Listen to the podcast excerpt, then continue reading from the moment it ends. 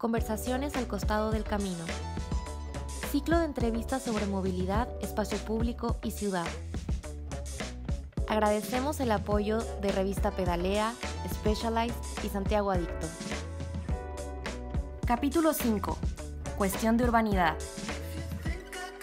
Invitada desde Perú, Gala Llano. Hola, bienvenidos a un nuevo programa de 3x3 Conversaciones al costado del camino, en donde tratamos temas de movilidad, urbanismo y arquitectura, y de manera tangencial tocamos temas sociales, económicos y políticos. Yo soy Raúl Pacheco y agradecemos como siempre la participación de nuestros comentaristas, panelistas, Diego García, Luis Sedia. Hola chicos. Hola, hola. Hola Raúl. ¿Qué tal? En el episodio de hoy tenemos eh, desde España, eh, con residencia en Lima, eh, a Gala Llano. Hola Gala, ¿qué tal? ¿Cómo estás? ¿Qué tal? ¿Cómo estás, Raúl? Bien, bien, muchas gracias. Eh, Gala, nosotros intentamos siempre que nuestros invitados se puedan presentar. Eh, creemos que es más interesante que nosotros leer el currículum directamente, así que te doy el pase para que te puedas presentar. Gracias, Raúl. Pues yo soy Gala Llano, soy eh, ingeniero civil, eh, especialista en accesibilidad. Eh, me dedico a esto de la accesibilidad eh, en Perú desde el año 2015, donde fundé la primera empresa especializada en accesibilidad que se llama Safe City. Y posteriormente, eh, bueno, pues creamos un programa de capacitación para toda Latinoamérica que se llama Instituto de Accesibilidad. Y a eso me dedico, a temas de accesibilidad. Gracias, gracias Gala. Eh, entrando ya puntualmente en esta entrevista, nosotros partimos siempre trayendo el tema de la movilidad, que es como el tema de la corporación en general, eh, y partimos con una cita que hemos dedicado a esta serie completa de, de entrevistas. Eh, es una cita que me gusta, porque me gusta David Byrne, porque es la cita, y me gusta también porque viene de fuera del mundo académico, es algo más bien común. Y habla sobre todo de la experiencia, que es donde apunta esta primera pregunta. La cita habla acerca de la bicicleta y la relación que él tiene con la bicicleta. Él dice que eh, andar en bicicleta eh, tiene ese sentimiento de libertad, una sensación de liberación física y psicológica que se experimenta. Ver las cosas desde el punto de vista cercano a los peatones, moverse por ahí sin sentirse totalmente divorciado de la vida de la calle. Es puro placer, dice David Byrne. Esta idea de la experiencia de la bicicleta es la que nos lleva, como te decía, a la primera pregunta. Eh, le preguntamos a todos nuestros entrevistados acerca de su primera experiencia en la bicicleta. ¿Cuál es la relación? ¿Cómo nace un poco esto? ¿Cómo aprendiste en bicicleta? Eh, y después un poco ver eh, cómo es hoy día, si la sigue ocupando, si ha quedado guardada o dónde quedan esos recuerdos de la bicicleta. Bueno, pues yo creo que los primeros recuerdos de la bicicleta son de pequeña, ¿no? No creo que, que no haya niño en el mundo, ¿no? Que no anda en bicicleta, o, no debería haber niño en el mundo que no ande en bicicleta. Eh, la verdad es que la usaba bastante en lugar de veraneo, en el balneario donde vivía con- en verano con mis padres, eh, siempre en bicicleta. Luego ya de mayor, eh, pues lo cambiamos por el coche. Eh, la verdad es que cuando yo vivía, me fui a vivir a Madrid a estudiar y yo iba prácticamente a todos los sitios caminando. Los que necesitaba desplazarme un poco más, pues tenía eh, coche. Y mm, la verdad es que en Madrid el tema de la bicicleta no estaba tan fomentado eh, cuando yo vivía aquí. O sea, en- yo me mudé de Madrid a Lima en el año 2013. En ese año 2013-2012 todavía no, no se veían tantas bicicletas. Ahora sí que es verdad que se ven más, pero en ese momento no, no se veían tantas bicicletas. Y yo me mudé a Lima precisamente, que, que era prácticamente deporte de riesgo el, el- usar una bicicleta en Lima. Entonces, eh, no, la bicicleta no ha sido mi, mi medio de transporte principal en esos años nunca. Eh, Vamos, me parecía de verdad jugarte un poco la vida con el, el coger una bicicleta en Lima. Ahora las cosas están cambiando en Lima, eh, se, le está, se están haciendo ciclovías, está, la gente es más respetuosa de lo que era cuando yo me fui a vivir allí y, y, bueno, las cosas están cambiando un poquito, sí, afortunadamente.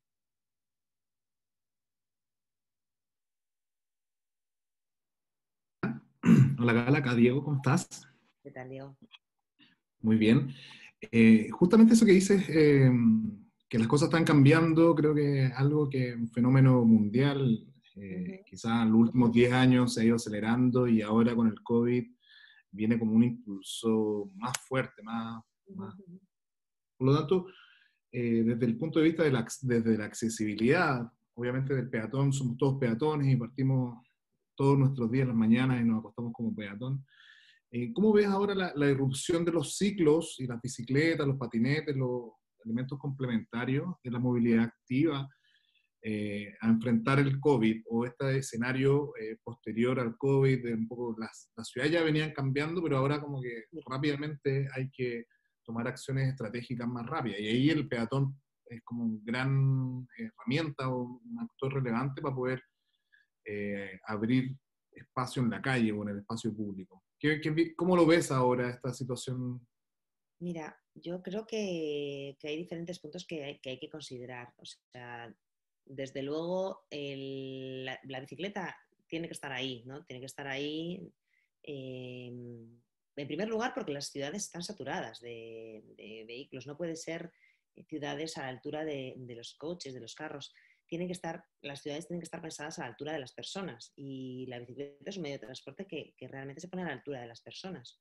Eh, y, y, más ahora, ¿no? Con el COVID, el pensar en meterte en un medio de transporte eh, demasiado lleno, como puede pasar en Lima, ¿no? que, los, que el transporte público es eh, no es de calidad y por lo tanto, bueno, pues, pues son bastante masificados. Eh, bueno, da como un poco de, de reparo, ¿no? El, tener que pensar en meterte en un autobús repleto o en, en una combi repleta. Si tenemos la posibilidad de ir en bicicleta es muchísimo mejor, eso desde luego.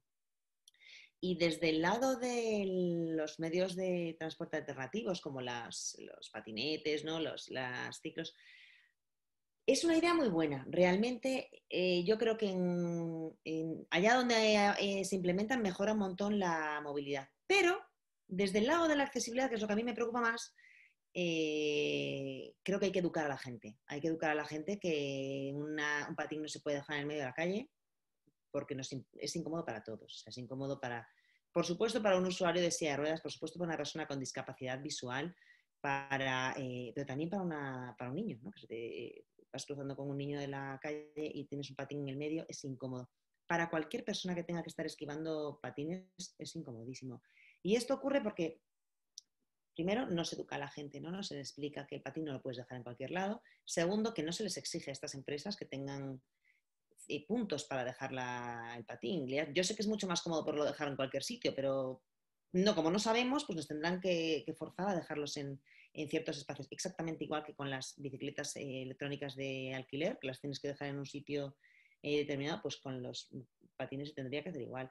Yo he tenido por una semana en la puerta de mi casa un, un patín aparcado ahí, en la puerta, pero en la puerta digo en todo el medio. ¿eh? Eh, eh, y pasa, o sea, no es que yo que tenga la mala suerte que me ha pasado a mí, no, esto pasa y, realmente es algo que se, que se puede atajar, no es tan difícil de atajar, ¿no? Entonces, bueno, pues, pues efectivamente desde el lado de la movilidad es muy importante, pero no vale cualquier cosa, no se pueden hacer las cosas de cualquier manera. Hay que tener a las personas con discapacidad, que al final son los más perjudicados siempre, hay que tenerlos en mente. Bueno, y cuando hablo de personas con discapacidad, ojo, también hablo eh, cuando vamos con el celular, que no vas andando, no vas pendiente de lo que te rodea, bueno, pues que te chocas con, con estas cosas, ¿no? Son barreras que te ponen en, en el medio de la vía, en el medio del espacio público, que no debería ser así.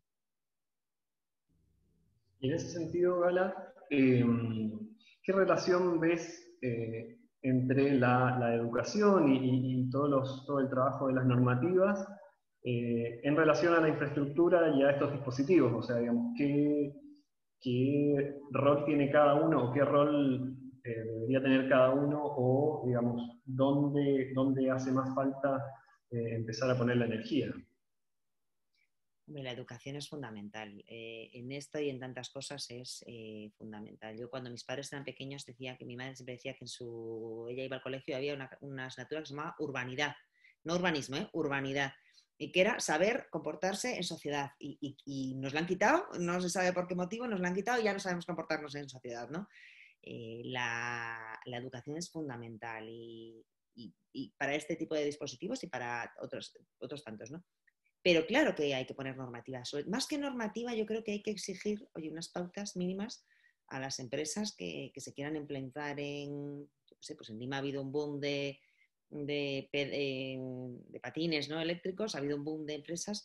Bueno, pues a estas empresas hay que exigirles, si usted quiere trabajar aquí, como Municipalidad de Lima o la Municipalidad o el distrito que sea, usted tiene que cumplir estas cosas, ¿no? Tiene que cumplir, eh, bueno, pues que tiene que informar al usuario, que tiene que hacer campañas de, de educación, tiene que poner un sitio para que se dejen, que no invada la vida pública. Y, oye, que, no lo cumplen, se les multa. Al final todos aprendemos así, ¿no? Cuando, cuando nos multan es cuando aprendemos a hacer las cosas.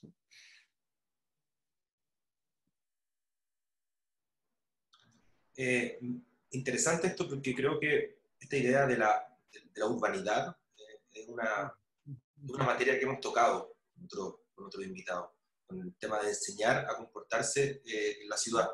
De hecho, voy a ir un poco hacia allá y me gustaría hablar del espacio público ahora, este espacio público que tenemos que compartir todos de alguna manera.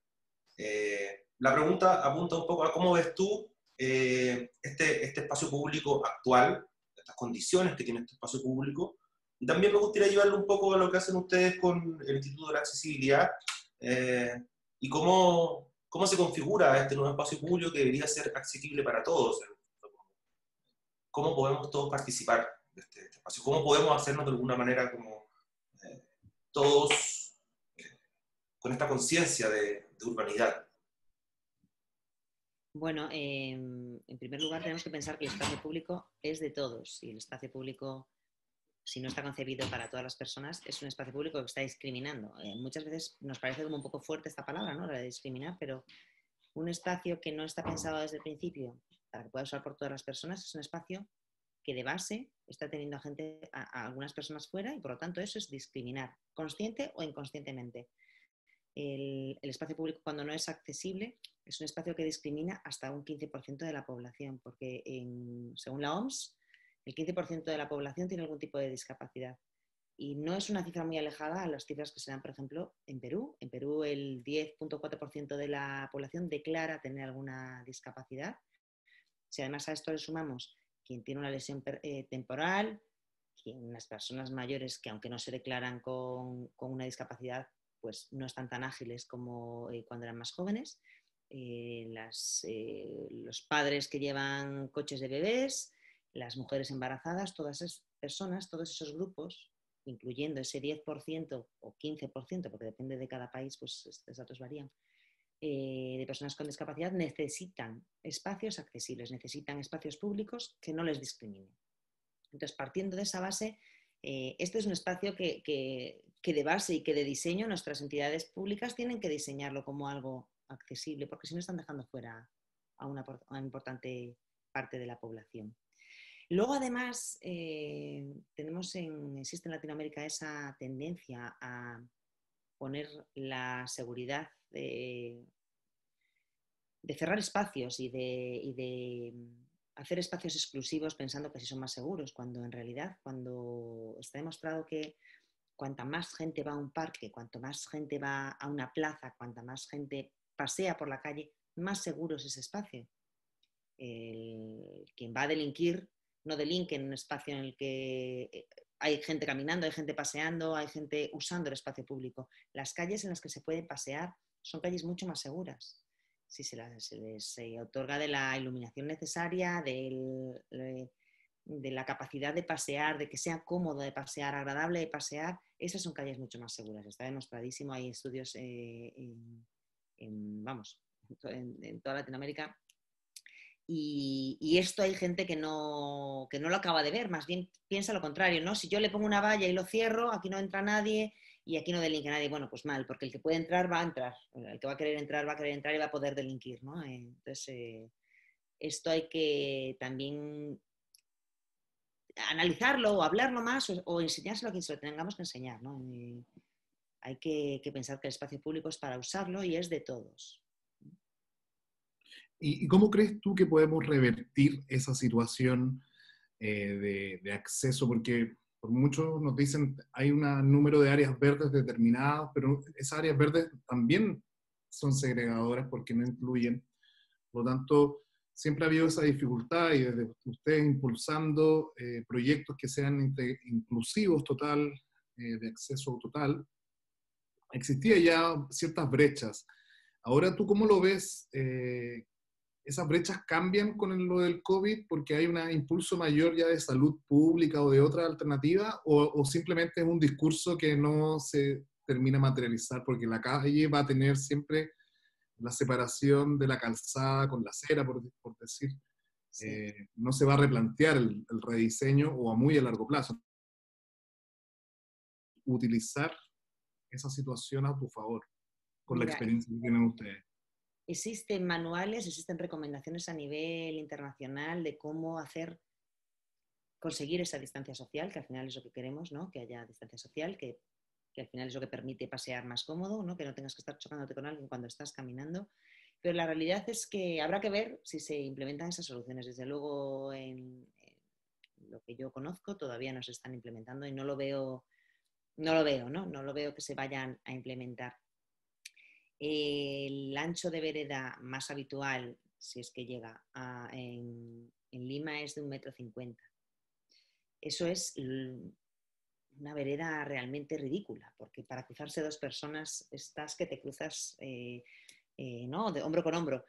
yo tengo un amigo que una vez vino a visitarnos a Lima y decía, estos son veredas de A2, no de A3. A3 no podemos ir caminando, tenemos que ir caminando de A2 o en fila. Eh, tres personas no pueden. Y es verdad, y realmente son, son veredas muy estrechas. Entonces, habría que tener un, un cambio tan grande de la imagen de ciudad que tenemos que, que creo que será para largo tiempo. Hay calles en Lima, por ejemplo, que dices, yo no entiendo cómo esta calle no la hacen peatonal de una vez.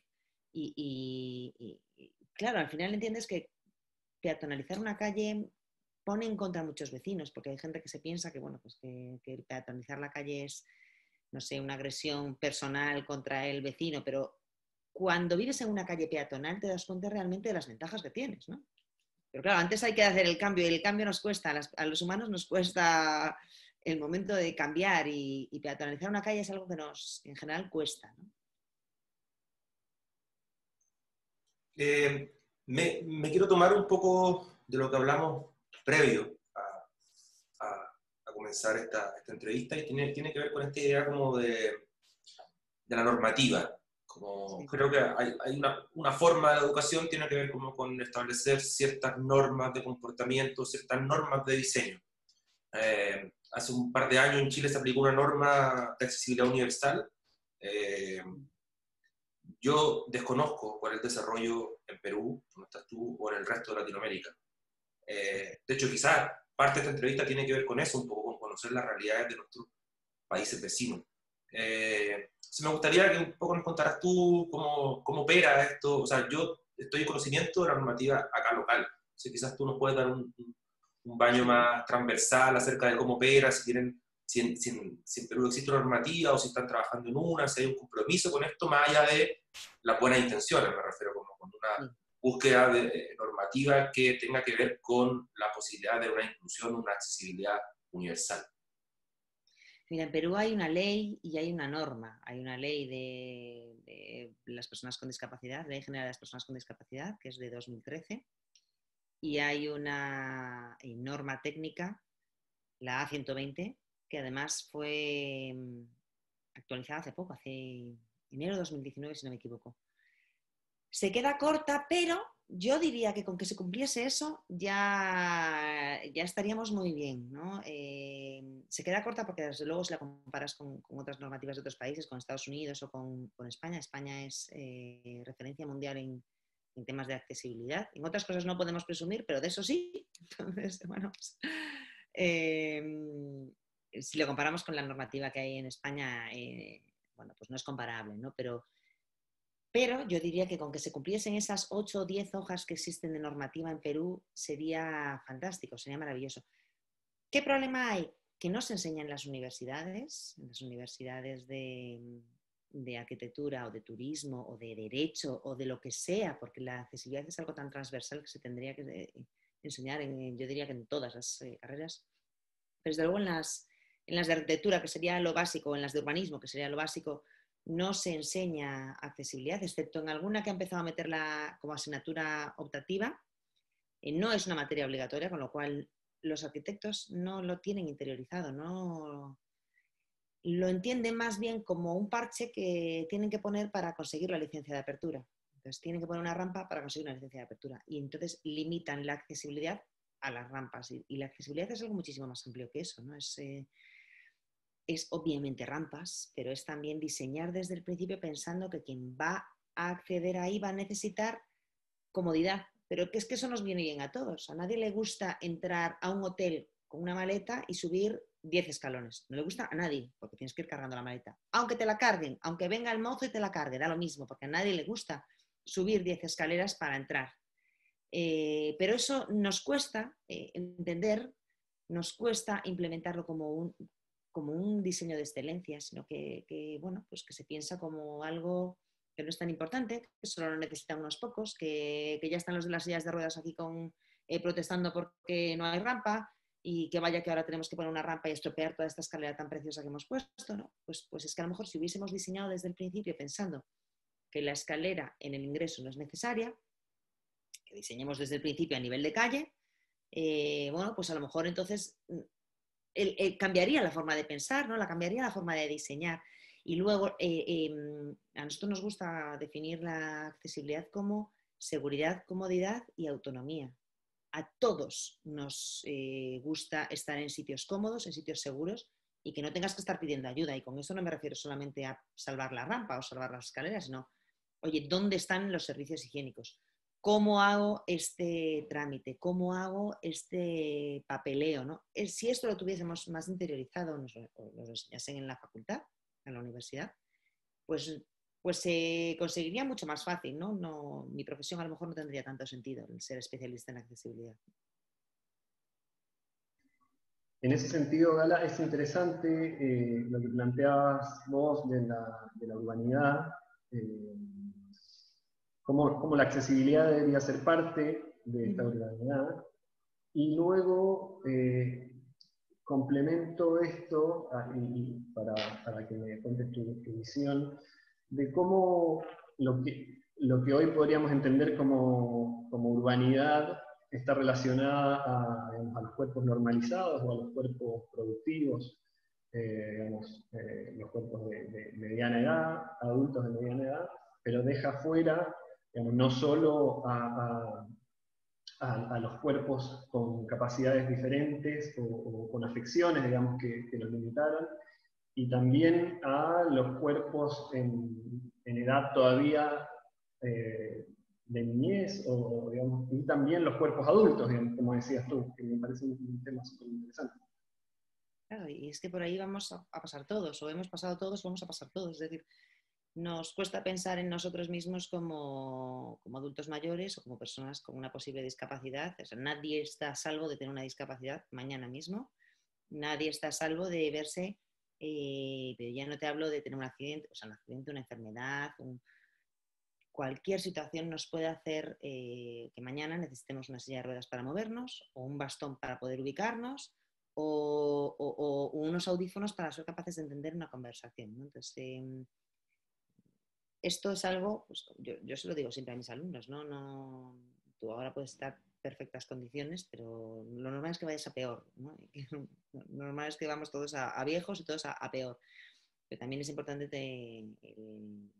la figura de los niños, ¿no? Las ciudades pensadas a nivel de los niños, que se sientan seguros cuando, como, madres o como padres, nos sentamos seguros cuando los niños están en la calle y no, y no estés Mira, yo eh, cuento siempre una anécdota. Cuando yo me vine a vivir a Madrid, em, después de haber vivido en Lima y, mis hijos haber vivido en Lima conmigo, yo tengo tres hijos, em, un día yo estaba cruzando una calle con semáforo por un paso de peatones, lo más seguro que puedes cruzar la calle. Y al otro lado estaba mi cuñada con sus hijos. Y entonces yo agarré a los tres niños con las dos manos, niños, que vamos a cruzar. Y, los niños me miraban, sí, mamá,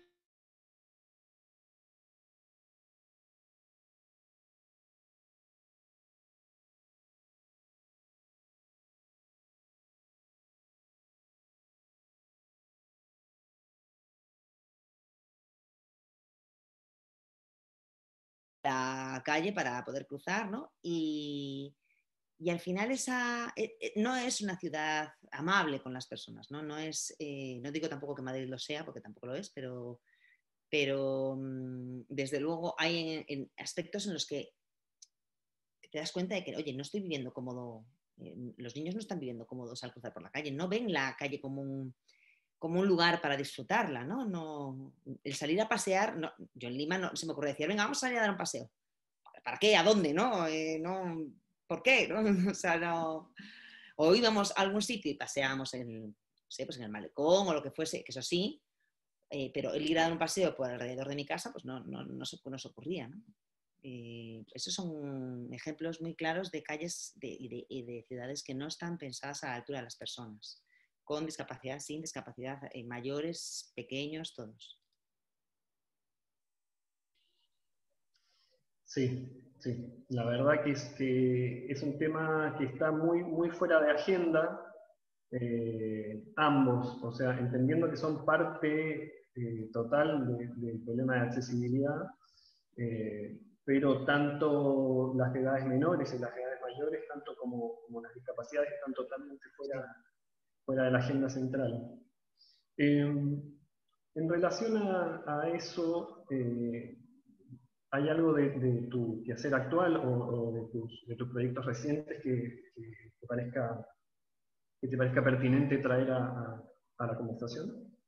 Sí, mira, em, nosotros trabajamos muchísimo en Safe City, en Perú, con centros comerciales y es eh, por una razón un poco a colación de todo esto. En Lima la falta de espacios públicos seguros y la falta de espacios públicos que inviten al ocio, al, a pasear, a disfrutar del espacio público, ha generado estos espacios privados que, que suplen esa, esa carencia. ¿no? Lo, que, lo que ocurre con los centros comerciales en Lima es que al final son centros de ocio, no son solamente para ir a comprar, es para ir a comprar ir a almorzar o ir a pasar la tarde, hay eh, juegos seguros para niños, es un espacio que está vigilado, es difícil que haya un asalto o que haya un atropello o que haya un problema de seguridad serio, con lo cual al final la gente va a pasar el día a un centro comercial. ¿Qué ocurre? Que los centros comerciales sí se han dado cuenta de la importancia de la accesibilidad. Afortunadamente, trabajamos yo creo con todos los centros comerciales de Lima para mejorarles sus espacios, para que sean espacios seguros, para que sean espacios cómodos y para que la gente quiera volver, porque quien está cómodo en un espacio normalmente vuelve y quien está incómodo en un espacio no vuelve, no vuelve a probar, no, no nunca va a volver. Eh, no sé si os ha pasado a vosotros, pero a mí sí me ha pasado, ¿no? En un centro comercial que llegas es incómodo para, yo qué sé, para pagar el parking, para eh, tomar el ascensor, para encontrar los servicios higiénicos cuando llevas un niño pequeño que necesita usar el baño, ya, ya, ya es difícil de encontrar. La siguiente vez vas a otro sitio, no vas a este porque es incomodísimo, porque tienes que hacer cola, porque... E, entonces nosotros normalmente ayudamos a centros comerciales a mejorar sus espacios en ese sentido.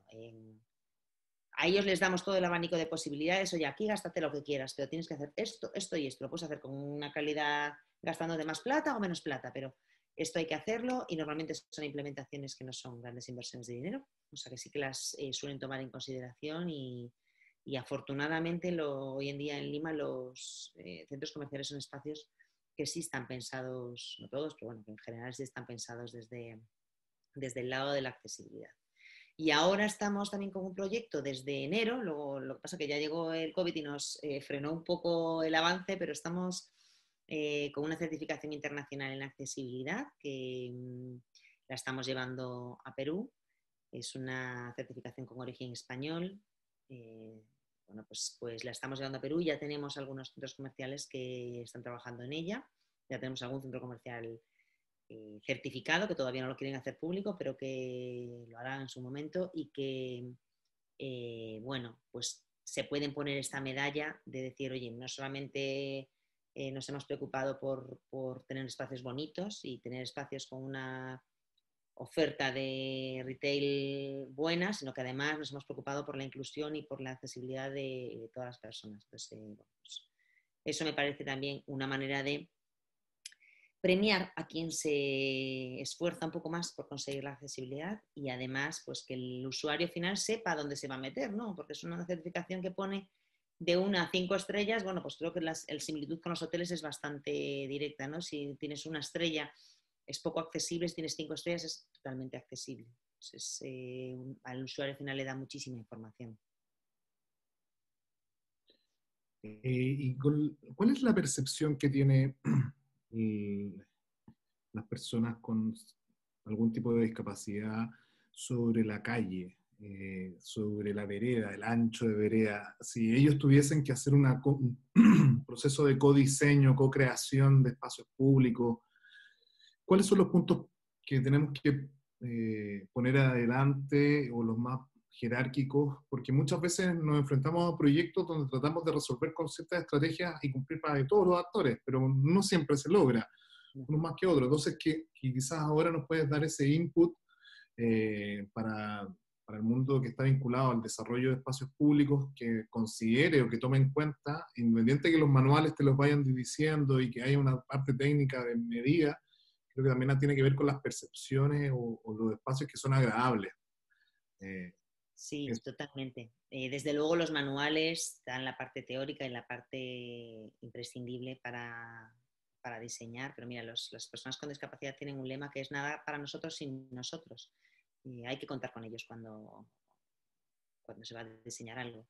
Y además hay que saber de accesibilidad. Yo, nosotros en los cursos de capacitación que damos, eh, nos pasa que muchas veces tenemos no sé, pues una persona ciega en el curso, ¿no? que está tomando el curso y que está aprendiendo de accesibilidad y que nos dice, nunca se me había ocurrido pensar en una persona sorda eh, a la hora de una solución. ¿no? Nosotros le damos, hablamos de los temas y, que nunca me había puesto en el lugar de una persona sorda o de un usuario de silla de ruedas. Nunca se me había ocurrido pensar en que mm, es necesario poner el jabón en un corte de baño a tal altura para 90 centímetros para que lo pueda usar, ¿no? Una persona ciega a lo mejor nunca había pensado en eso porque no, no se le había ocurrido. Entonces, nos pasa que muchas veces em, tenemos alumnos que nos dicen, oye, yo creía que sabía todo de accesibilidad y me he dado cuenta de que no sabía nada. Y dices, no es que no sepas nada, es que sabes de lo tuyo. Y claro, cuando tú sufres todos los días las dificultades para salir a la calle, pues, pues sabes de las dificultades para salir a la calle en una silla de ruedas, pero no sabes las dificultades que tiene una persona con discapacidad visual. Nosotros en los cursos de capacitación les decimos a todos los alumnos que se van a poner unas lentes, que son las lentes de ver accesible, y que ya no se las van a poder quitar nunca, porque además cuando empiezas a ver la importancia que tiene, lo imprescindible que es para muchísimas personas para poder llevar su vida en sociedad de manera normal. ¿no? Cuando te das cuenta de lo importante que es, ya no, te lo, ya no puedes ver los espacios de otra manera, ya solo los ves como accesibles o no accesibles. Entonces, em, bueno, yo te diría que, los especialistas en accesibilidad tienen que, tienen que tener su input, aunque solo sea para revisar y para decir, oye, esto no se puede hacer así o esto hay que diseñarlo de otra manera. Em, hay que considerar siempre, siempre la accesibilidad en todo diseño. En las calles, por ejemplo, que me preguntabas, me estaba yendo yo por otro lado, en las calles que me preguntabas, los anchos de vereda son importantes. Eh, hay que considerar que 1,50 es el mínimo, mínimo, mínimo que puedes tener para una calle, porque si tienen que cruzar dos personas y dos personas, si te cruzas dos sillas de ruedas, ya estás copando totalmente el metro cincuenta, porque una silla de ruedas es normal, estándar. No te hablo de las grandes, porque las demás grandes no, las estándares miden 70 centímetros de ancho. Pues si hablamos de 1,50, nos estamos quedando muy justitos para que se crucen dos. Em, además, los cruces tienen que ser cruces seguros, tienen que estar perfectamente señalizados. Para cualquier persona tenemos que saber por dónde cruzar y, tiene que haber además suficientes cruces seguros. No vale uno aquí y otro medio kilómetro más para allá, porque entonces nadie cruza por el sitio seguro, sino que cruzas, bueno, pues por donde, pues por donde te apetece. Y además, eh, bueno, eh, debe pensarse que no solamente una persona cruza por el eh, cruce seguro, que muchísimas veces hay un paso de peatones y una rampa de 90 centímetros bien pequeñita, bien pequeñita, bien pequeñita para que cruce una silla de ruedas y ya está. No, ¿Por, qué lo hacemos así? Si es más caro al final hacerlo así, oye, pues, pues rebajemos todo el ancho del cruce para que todo el mundo pueda cruzar de manera cómoda, porque la realidad es que todos preferimos cruzar por la rampa. Es, así, es muchísimo más cómodo una rampa que un escalón, ¿no? Entonces, hay que diseñar pensando en el usuario final y pensando en, que, lo que es cómodo para todos. Me parece interesante esto, eh, sobre todo lo que comentaba, esta idea del diseño. Es mucho más fácil abordar un proyecto en el diseño y no, no como partes después de un proyecto terminado. O sea, partir esta idea en la etapa de diseño aseguran, creo yo, una inclusión a todos. Eh, tenemos en el programa siempre una pregunta eh, que la hace Luis y yo solo le doy el pase, así que Luis, por favor. Gracias, Raúl. Eh, bueno, esta es, la pregunta en que nos acercamos al final de, la conversación y es donde nosotros vamos recopilando cosas que, nos parecen interesantes que nos puedan entregar las, los participantes, todas las, invitadas y los invitados, y tiene que ver con pedirte una recomendación bibliográfica, que puede ser desde un libro a una documental o una serie, digamos, que tenga que ver con, temas de ciudad o de urbanidad, digamos. Eh, eso. Mira, quiero, quiero haceros dos recomendaciones. Una es de un libro y además os recomiendo que os lo leáis, que se llama Street Fight. Eh, Street Fight está escrito por Janet Sadikan, que fue mm, eh, la, digamos, como la delegada o la gerente de transportes de Nueva York eh, hace ya muchos años y ella fue la que consiguió, que me parece un hito enorme, consiguió peatonalizar Times Square. Y cuenta el libro, mm, el libro no es nada teórico ni nada técnico, es eh, cuenta cómo tuvo que pelear ella para, con pintura, mobiliario urbano y con poca cosa, consiguió eh, ir cambiando el paisaje urbano de Nueva York y algo que, se que parecía como imposible, ¿no? Conseguir Times Square eh, peatonal, lo consiguió peleándose con la prensa, peleándose con los vecinos, peleándose con todo el mundo y consiguió algo que si miras para atrás y dices, ¿cómo esto pudo alguna vez tener coches por aquí, ¿no? lo maravilloso que es ahora que puedas pasear eh, sin coches por el medio. Eso os lo recomiendo totalmente. Em, yo lo leí hace ya años y, es de esos libros que, bueno, lo, he regalado, entonces ya no, ya no lo tengo porque si no os lo enseñaría, pero es de esos libros que... Y luego, em, para si os interesa, os apetece, es acaban de publicar, acaba de sacar Netflix eh, un documental que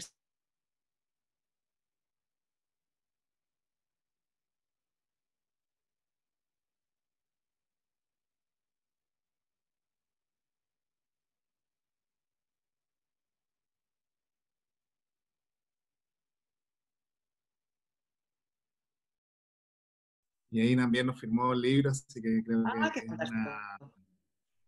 Sí, eh, también es, parte de nuestra bibliografía básica de cómo justamente ganarle espacio a la, a, la, a la calle, de, distintas estrategias y alternativas de ir ocupando.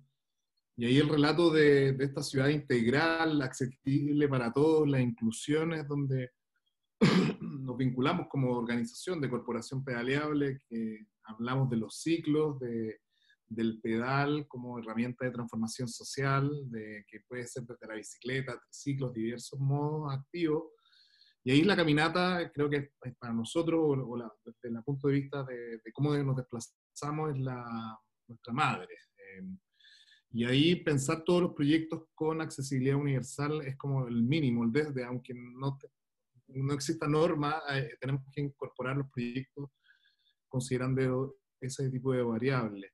Y así hay, hay, cosas que en algún momento quería entrar en profundidad, eh, porque este tema nunca uno termina, pero tiene que ver con la intermodalidad, por ejemplo, y cómo, cómo las infraestructuras permiten dar acceso a poder desplazarse a gran escala en la ciudad, de cómo subo al metro y que el metro tenga que tener ascensor eh, para poder pensar en las personas que diversas, como también plantea Luis, desde niños a la, la, mamá con el coche, el carrito del bebé, o el adulto mayor con su silla de ruedas.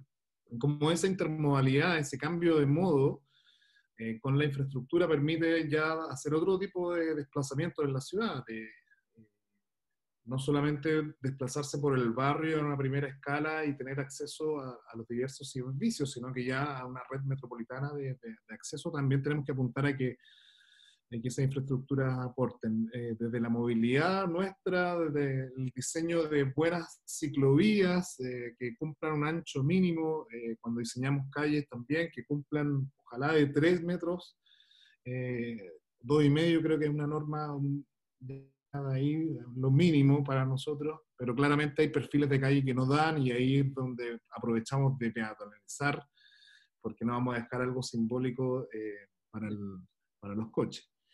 Así que nada, yo creo que vamos a agradecer de esta, este, conocernos, de, de, ver la experiencia. Eh, yo en lo particular viví tres años en Valencia, entonces tengo harta información de la comunidad valenciana y cómo el panorama de España y, como cuando tú partiste hablando de, que sí en eso España eh, puede ser campeón del mundo en accesibilidad y en poner eh, el acceso frente a todo y algo ya muy normalizado. Y justamente las eh, comunidades autónomas y ayuntamientos están aplicando las normativas vigentes para poder ganar efectivamente estos espacios, la gran peatonización eh, como da efectos positivos, eh, está haciendo más ejemplificador que después de dos años aumenta el comercio, aumenta una serie de elementos que son datos duros que respaldan estas intervenciones y que ya no es tan novedoso, sino que es más bien lo que hay que hacer. Así que agradecer la, tu presencia. No, muchísimas gracias a vosotros. La verdad es que a mí es un tema que me apasiona, así que yo encantada de, hablar y hablar del tema, porque ya os digo que una vez que te pones las gafas, los lentes de ver accesible, ya, ya no puedes verlo de otra manera, ¿no? Ya, ya no hay manera de quitárselas. Así que nada, gracias a vosotros por, invitarme y nada, seguir trabajando por, mejores ciudades en, en todo el mundo. Gala, eh, también me quedé con, con, la idea de, de las gafas de, de, la accesibilidad, que me parece súper interesante como concepto a, a contemplar eh, para poder entender eh, que lo importante es, ser capaz de, de, ver al otro, o sea, primero entender que existe un otro, que somos todos muy distintos y que tenemos necesidades diferentes, más allá de que uno pueda reconocer físicamente eh, algún problema o alguna capacidad diferente. Eh, somos todos distintos y tenemos eh, necesidades distintas. Entonces esa idea de, pensar en el otro y ser capaz de, tratar de entender cómo, se podría ver desde el otro lado.